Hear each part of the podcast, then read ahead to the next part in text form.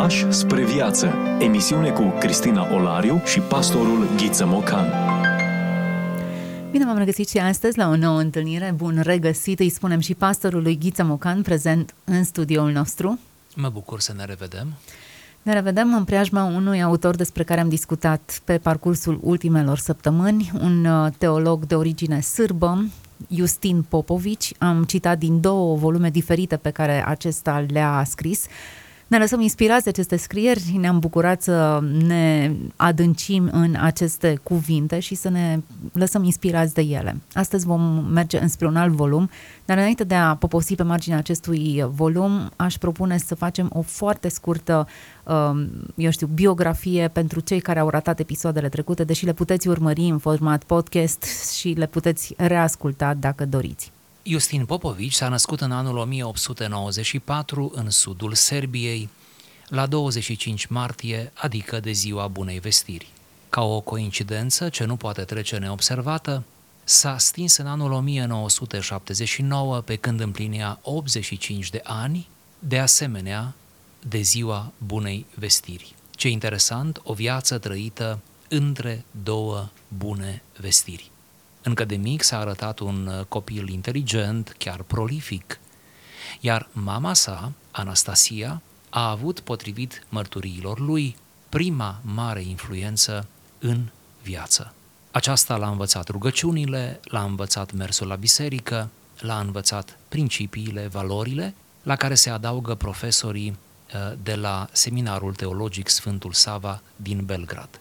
Toate acestea aveau să-l pregătească pentru o mare întâlnire, întâlnirea de altfel definitorie din punct de vedere existențial și duhovnicesc, cu cel pe care îl cunoaștem ca Nicolae Velimirovici, unul dintre mari teologi uh, ai uh, sfârșitului de secol XIX, început de secol 20, de pe teritoriul Serbiei de astăzi. Sub influența acestuia ajunge să fie atras de viața monahală, de valorile creștine profunde, de scrierile străvechi de părinții bisericii, în special Ioan Gură de Aur. Ar fi vrut să intre în monahism foarte devreme, familia însă s-a opus. De asemenea, a izbucnit și primul război mondial, ceea ce face ca abia la 1 ianuarie 1916 să fie tuns în monahism și să primească numele de Justin, sigur, inspirându-se de la Justin martirul și filozoful numele acesta îi se va potrivi pe deplin, pentru că activitatea lui deopotrivă pastorală și academică ulterioară vor aduce dovada că uh, în mintea lui Justin Popovici, teologia și filozofia trebuie să facă parte din același întreg. Alături de alți studenți sârbi, va merge la Academia Teologică de la Petrograd, o academie bine cotată pentru vremea aceea, iar perioada de studenție l-a scos cumva din vizorul autorităților care probabil l-ar fi trimis pe front.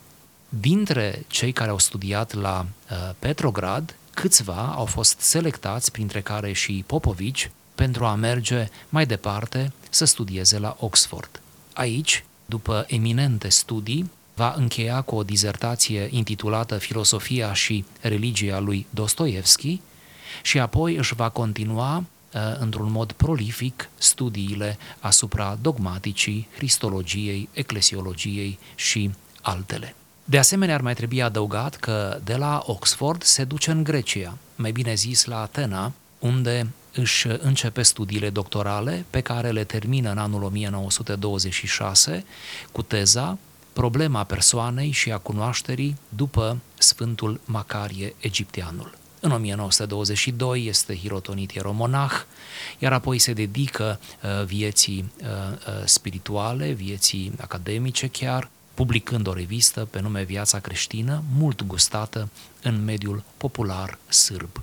În 1932 publică opera sa magistrală, mai bine zis primul volum, din dogmatica Bisericii Ortodoxe, fapt care îl propulsează la catedra universitară până în anul 1941. Deci suntem într-o perioadă prolifică de aproape 10 ani de profesorat. În 41 această facultate se închide în mod brutal și comuniștii, bineînțeles, au fost vinovați pentru toată această împrejurare. În același interval publică și alte lucrări, dintre care menționăm Progresul în moara vieții, 1933, Compendiu de Teologie Elementară, 1939, și chiar în ajunul războiului, Europa și Slavismul, 1940. A dovedit o intransigență clară față de comunism. A criticat mișcarea comunistă, a văzut răul, cancerul din această mișcare. S-a împotrivit în mod fățiș lui Tito, ceea ce îi va atrage în 1945 arestarea. A fost la un pas de execuție, totuși scapă aproape miraculos, deși îi se retrag toate drepturile civile și religioase. Din anul 1948 se retrage definitiv la mănăstire, unde va rămâne până în ziua morții. În acest interval, extrem de uh, benefic și de rodnic, pe lângă viața ascetică, lucrează la cele 12 volume cunoscute ca și Viețile Sfinților și publicate între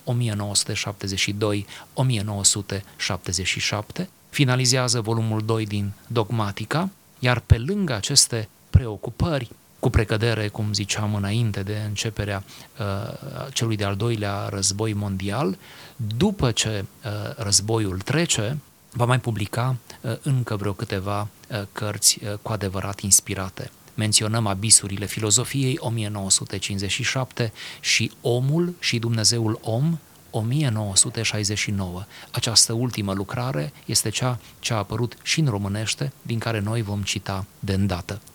Trece la cele veșnice în ziua în care împlinește 85 de ani, la 25 martie 1979. E bine să ne oprim din când în când, să descoperim sensuri noi, lecturi adânci și să ne lăsăm inspirați. Justin Popovici, teolog sârb, astăzi lecturăm dintr-un volum intitulat Omul și Dumnezeul om, abisurile și culmile filozofiei. Un titlu complex, pretențios trebuie să recunosc, dar uh, textul în sine ne va inspira și sunt convinsă că va aduce un plus. Cartea este, îngăduiți-mi să mai adaug asta, un tratat de cristologie scris într-o manieră poetică, cu foarte multe metafore, cu foarte multe imagini, pur și simplu este un mod foarte inteligent de a vorbi despre lucruri atât de specifice, atât de tehnice, într-un mod atât de atrăgător. Să ascultăm.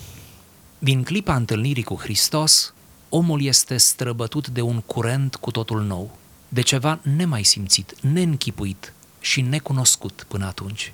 Din iubirea mea față de el, conștiința de mine însumi și conștiința lumii se transformă într-o bună vestire minunată și plină de bucurie care nu are hotar nici în timp, nici în veșnicie. Atunci în toate prăpăstiile lumii și în toate abisurile omului răsună gingaș dulcele și încântătorul glas care întărește pe toți cei osteniți și ridică pe toți cei căzuți. Glasul care izbăvește pe toți cei osteniți și ridică pe toți cei căzuți, care izbăvește pe toți cei abătuți și vindecă orice rană, care mângâie în toate necazurile, ușurează toate greutățile și îndulcește orice amărăciune. Glasul singurului iubitor de oameni. Veniți la mine, toți cei trudiți și împovărați, și eu vă voi da odihnă, luați jugul meu asupra voastră și învățați de la mine, căci eu sunt blând și smerit cu inima și veți găsi odihnă pentru sufletele voastre, căci jugul meu este bun și sarcina mea este ușoară. Matei 11, 28 la 30. Pentru ce viața este grea omului? Pentru că omul a născocit moartea, instaurând-o în el și în toate ființele din jurul lui iar moartea este izvorul nesecat al tuturor chinurilor și durerilor. Toți nervii morții pornesc de la om, fiindcă el este ganglionul central al morții. În realitate, moartea este singura amărăciune a vieții, singura amărăciune a existenței. Din ea purcede toată tragedia vieții. Viața omului, viața pământească a omului, nu este altceva decât o neîncetată luptă cu moartea, cu înainte mergătorii ei, cu însoțitorii ei și cu oștirile ei. Aici nu există nici când armistițiu. și cu atât mai mult nu există pace. Din această situație există o singură ieșire, o singură salvare, învierea lui Hristos și biruința pe care ea o aduce asupra morții în toate lumile. Așa cum moartea este izvorul tuturor amărăciunilor, este a toate amărăciunea, tot astfel învierea Mântuitorului Hristos este izvorul oricărei bucurii, este a toate bucuria. E de ajuns ca omul să-și deschidă ochii spirituali și atunci nu poate să nu simtă și să nu vadă că Domnul cel înviat e singurul care dă sens și bucurie adevărată vieții celei amare a omului pe pământ. El și nimic altceva și nimeni altul. Ce emoție, ce text puternic, aproape poezie, ce pledoarie bine articulată, ce citare cu sens. Ce mod dulce și educativ de a vorbi despre cea mai cruntă realitate a vieții, care este moartea. Ce privire frontală spre această realitate și totuși să lăsăm atâta loc speranței. Ce pledoarie pentru învierea lui Hristos. O pledoarie care pornește de la angoasa fundamentală a omului, exploatată de filozofi, mai nou exploatată de psihologi astăzi, pentru că, cu adevărat, marea problemă a vieții este moartea, marea frământare a omului este spectrul acesta al dispariției. Ori nu putem ieși din acest vârtej, nu putem rămâne cu mințile întregi, nu putem rămâne senini, nu putem rămâne, cum să mai spunem, harnici și um, plini de încântare, de bucurie. Nu putem rămâne pe linia de plutire decât dacă privim prin moarte sau din moarte spre înviere. Ce dulce și gingaș răsună îl citez. Această bună vestire minunată, plină de bucurie, despre ce vorbește, despre întâlnirea cu Hristos. Ceva ce umple abisurile provocate de păcat, dintr-o dată găsim exact remediul și tămăduirea bolii de care suferim. Iată o viață cristocentrică. Iată a gravita noi cu toate ale noastre în jurul lui Hristos. Mi-am adus aminte acum, în timp ce citeam, de o frumoasă frază rostită de un cardinal eminent din secolul XIX, care în memoriile sale spunea la un moment dat uh, trăiește în așa fel încât dacă Hristos n-ar fi existat, viața ta să nu poată fi explicată. Ce frumos! Ceea ce mi se pare un mod foarte inteligent de a spune un mare adevăr. Absolut frumos. Toate prăpăstiile lumii, toate abisurile omului, răsună gingaș, dulcele și încântător glas și îl citează ulterior din Matei pe Domnul Isus Hristos uh, care spune luați jugul meu, voi toți cei împovărați, toți cei trudiți, sarcina mea este ușoară, preluați din mine ca să gustați odihnă. Da, este o chemare la viața cu Hristos. Este o chemare mm, care ne, ne ajută, sper, să trecem dincolo de confesiunile noastre, de uh, micile noastre tipare, mai mult sau mai puțin uh, viabile, să trecem dincolo de înțelegerile noastre mărginite și să admitem, să admitem în sfârșit, într-o maturitate a credinței, că experiența mistică este mult mai mult decât ceea ce putem citi, decât putem cunoaște în chip cognitiv, rațional. Deci să trecem de propria raționalitate fără a o disprețui, fără a o scoate din uz. Deci este o transgresare, uh, uh, este o trecere dincolo Cumva la asta ne cheamă textul, la asta ne cheamă scripturile, la asta ne cheamă Dumnezeu, asta ni se promite, să asumăm în chip experiențial tot ceea ce știm, tot ceea ce citim. Și, într-un fel, traduce această referință, ce înseamnă, de fapt, o dihnă, jug, glasul acela care îndulcește orice amărăciune. Totul e în legătură cu păcatul pe care îl vindecă. Cea mai mare maladie nu e cea fizică, deși vorbește într-o epocă în care post-belic e multă suferință și durere. Comunismul se instalează, uh, e, e o durere fizică și emoțională. Ceea ce traduce prin acest text este cea mai mare durere și cel mai mare abis este mângâiat, răscumpărat și răsună în sfârșit vocea dulce a Mântuitorului. Odihna și jugul sunt această vindecare de povara păcatului. Precum maestrul său, Nicolae Velimirovici și Justin Popovici, merge cam în aceeași direcție și în câteva scrieri de mare impact critică decăderea Europei, dar nu numai a Europei. Să știți că rostește, precum Velimirovici, cuvinte de foc profetice pentru poporul rus, arătând poporului într-un gest de patriotism corect și, nu, atât de avizat, arătând acestui popor că are strămoși creștini, adevărate pilde, spre care ar trebui să se întoarcă, arătând bogăția tradiției sârbe, spre care ar trebui să se întoarcă.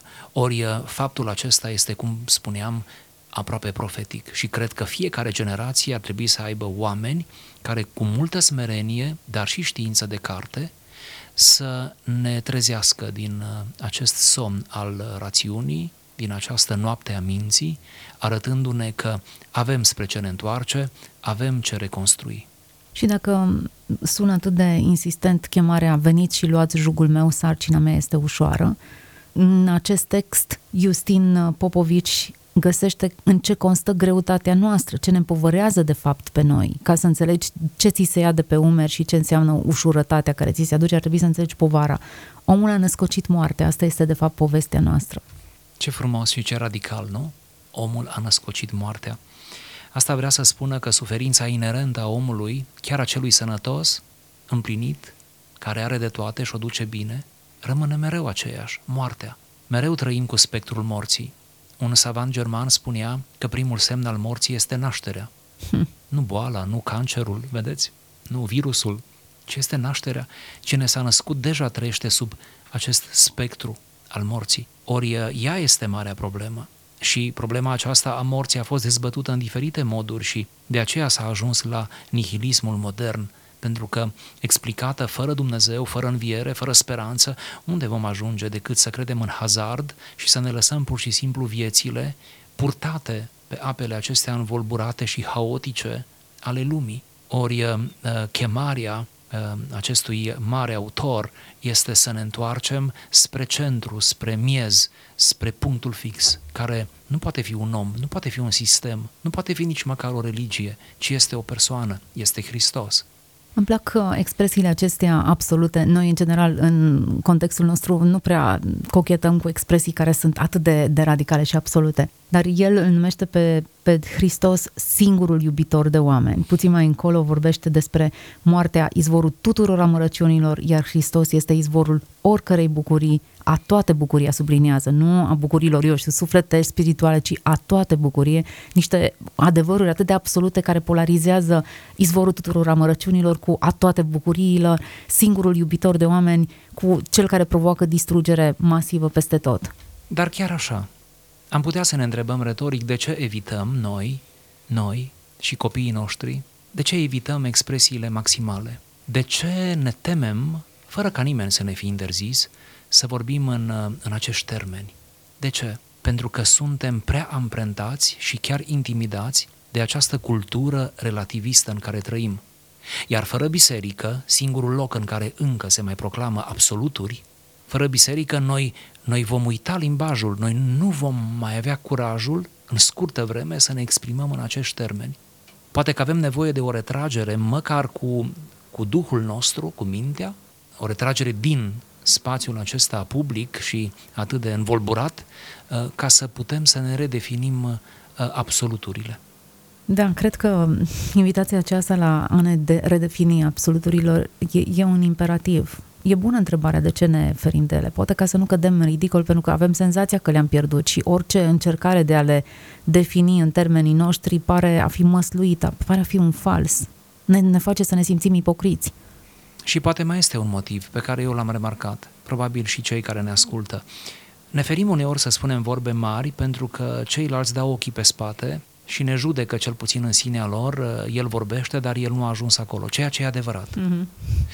Nu știu cine ne-a pus în minte uh, această idee cu totul neprofitabilă, să nu spunem lucruri mai mari decât noi. Ba nu, eu zic să spunem. Să spunem, dar mereu cu gândul să le și atingem. Mereu cu tânjirea aceasta corectă a inimii. Cred că uneori ceea ce spunem trebuie să fie mai mare decât experiența noastră, asta ca să fixăm încă o dată pentru noi și pentru cei care ne aud unde ar trebui să ajungem, cât mai e până departe. Viața pământească nu este altceva decât o neîncetată luptă cu moartea. La pol opus, dacă tot vizăm acești poli opuși, învierea lui Hristos, învierea lui Hristos aduce biruința pe care o are asupra morții. O biruință pe care a subliniat-o probabil cel din tâi Apostolul Pavel în epistolele sale Știți bine, în textele lui, el de câteva ori spune cu foarte multă claritate că moartea a fost învinsă de înviere și că de acum, odată ce Hristos a înviat, moartea nu mai are putere, deși ea se manifestă în mod inerent, generație după generație. Dar cumva, iată, moartea este slăbită, moartea este uh, jefuită de Hristos, El care coboară în iad, nu? Marea pogorâre în iad a Mântuitorului. Deci, uh, uh, Domnul, prin învierea Lui, face din moarte o realitate cu puteri limitate. Și noi știm că, la final, cum citim în cartea Apocalipsa, moartea nu va mai fi. Ori asta este cea mai bună veste pe care pământul a auzit-o vreodată. Dacă orice ființă omenească este în căutarea unui sens al vieții, cea mai adâncă nevoie a unui om este să-și găsească și să găsească sensul atât al vieții lui cât și al lucrurilor pe care le deține. Uh, Justin susține că omul ar trebui, dacă își deschide ochii spirituali, nu poate să nu simtă că Domnul cel înviat este singurul care dă sens. Adică e atât de evident încât e imposibil să nu percepi această realitate. Dacă cea mai adâncă nevoia noastră este să găsim sensul, și ar fi suficient să ni se deschidă ochii spiritual ca să vedem faptul acesta evident. Ce ne împiedică? Unde există blocajul? Ce se surpă între noi și ceea ce putem vedea? Cei doi în drum spre Maus, nu ce imagine evanghelică, au călătorit cu el tot drumul, s-au așezat cu el la masă și ochii lor erau închiși. Ochii lor erau triști. Ochii lor erau năpădiți de toate ale zilei, toate ale omului. Dar atunci când a frânt pâinea, când probabil au văzut mâinile și stigmatele din mâini, semnul cuielor, atunci zice că li s-au deschis ochii. Cred că despre o asemenea experiență vorbește și Justin Popovici în fragmentul ce l-am livrat ascultătorilor noștri. Cred că despre acest moment, despre această revelație, despre această teofanie de care poate avea parte orice om este vorba. Iar odată ce momentul acesta se consumă, el nu e decât începutul unui proces, a unui urcuș către Dumnezeu. Și viața cu Hristos devine posibilă, devine încântătoare, devine chiar pilduitoare. Bine ești cuvântat, stăpâne atotțiitorule. Ne îndreptăm spre ultimul paragraf din uh, textul pe care l-am citit, care a iluminat ziua cu lumină. Aproape pare explozie această exclamație după blândețea uh, expunerii de dinainte. Dar cuvintele acestea au valoare unei explozii unei exclamații care uh, face să tresalte inima și nu pot să nu o leg de realitatea deschiderii ochilor. Da, acest citat pe care tocmai l-ați început uh, apare într-adevăr în, în lucrarea lui Justin, este preluat însă de la Vasile cel Mare din uh, secolul IV, deci iată cum uh, gândirea aceasta frumoasă istorică își dă mâna peste, peste secole și a fost conceput ca o rugăciune de seară, de încredințare a noastră în mâna lui Dumnezeu pentru întunericul nopții. Binecuvântat ești sau bine ești cuvântat, stăpâne atoțiitorule, care ai iluminat ziua cu lumină de soare și noaptea ai strălucit-o cu rază de foc, care ne-ai învrednicit a trece lungimea zilei și a ne apropia de începuturile nopții ascultă rugăciunea noastră și a tot poporul tău și ne iartă nouă tuturor păcatele noastre, cele de voie și cele fără de voie. Primește rugăciunile noastre, cele de seară și trimite mulțimea milei tale și a îndurărilor tale peste moștenirea ta. Ocrotește-ne cu sfinții tăi îngeri, înar- înarmează-ne și întrămează-ne cu armele dreptății tale, îngrădește-ne cu adevărul tău, păzește-ne cu puterea ta, mântuiește-ne de toată primejdia, de tot vicleșugul celui potrivnic și ne dăruiește și această seară cu noaptea ce vine și toate zilele vieții noastre desăvârșit, sfânt, cu pace, fără de păcate, fără de sminteală și fără de nălucire. O rugăciune superbă.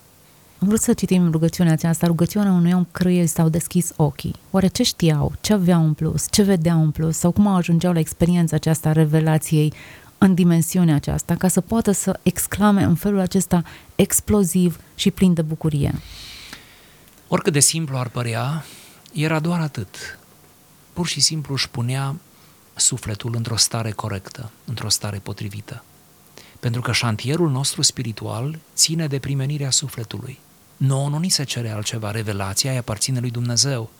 Conținutul ni-l aduce Dumnezeu în suflet. Toată strădania noastră și, credeți-mă, asta ne ia toată viața.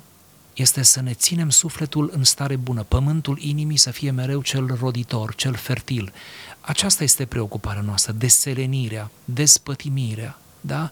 Uh, dezlipirea de toate, detașarea de toate celelalte lucruri. Ori aceasta este marea provocare pe care nu atingem întotdeauna, dar întotdeauna ne-o dorim cumva să o atingem. Cred că asta a făcut din oameni ca uh, Justin Popovici, Nicolae Velimirovici și ducându-ne până în secolul IV, i-a făcut să înțeleagă, să trăiască și să rostească asemenea cuvinte.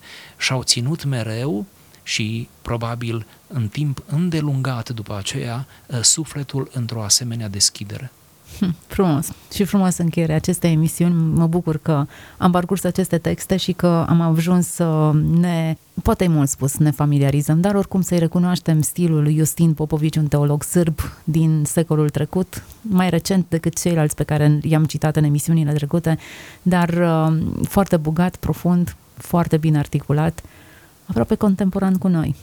Ne dăm data viitoare întâlnire cu o nouă lectură și un nou text pe care sper să îl parcurgem tot așa, cu spiritul deschis, cu mintea deschisă, dornici să cunoaștem, să înțelegem și să ne apropiem mai mult de Dumnezeu. Omul și Dumnezeul om, abisurile și culmile filozofiei a fost titlul volumului din care am citat. Justin Popovici este autorul acestui text. Spor la lectură, lăsați-vă inspirați de oamenii adânci. În felul acesta creștem împreună. Ați ascultat emisiunea Pași spre viață cu Cristina Olariu și pastorul Ghiță Mocan.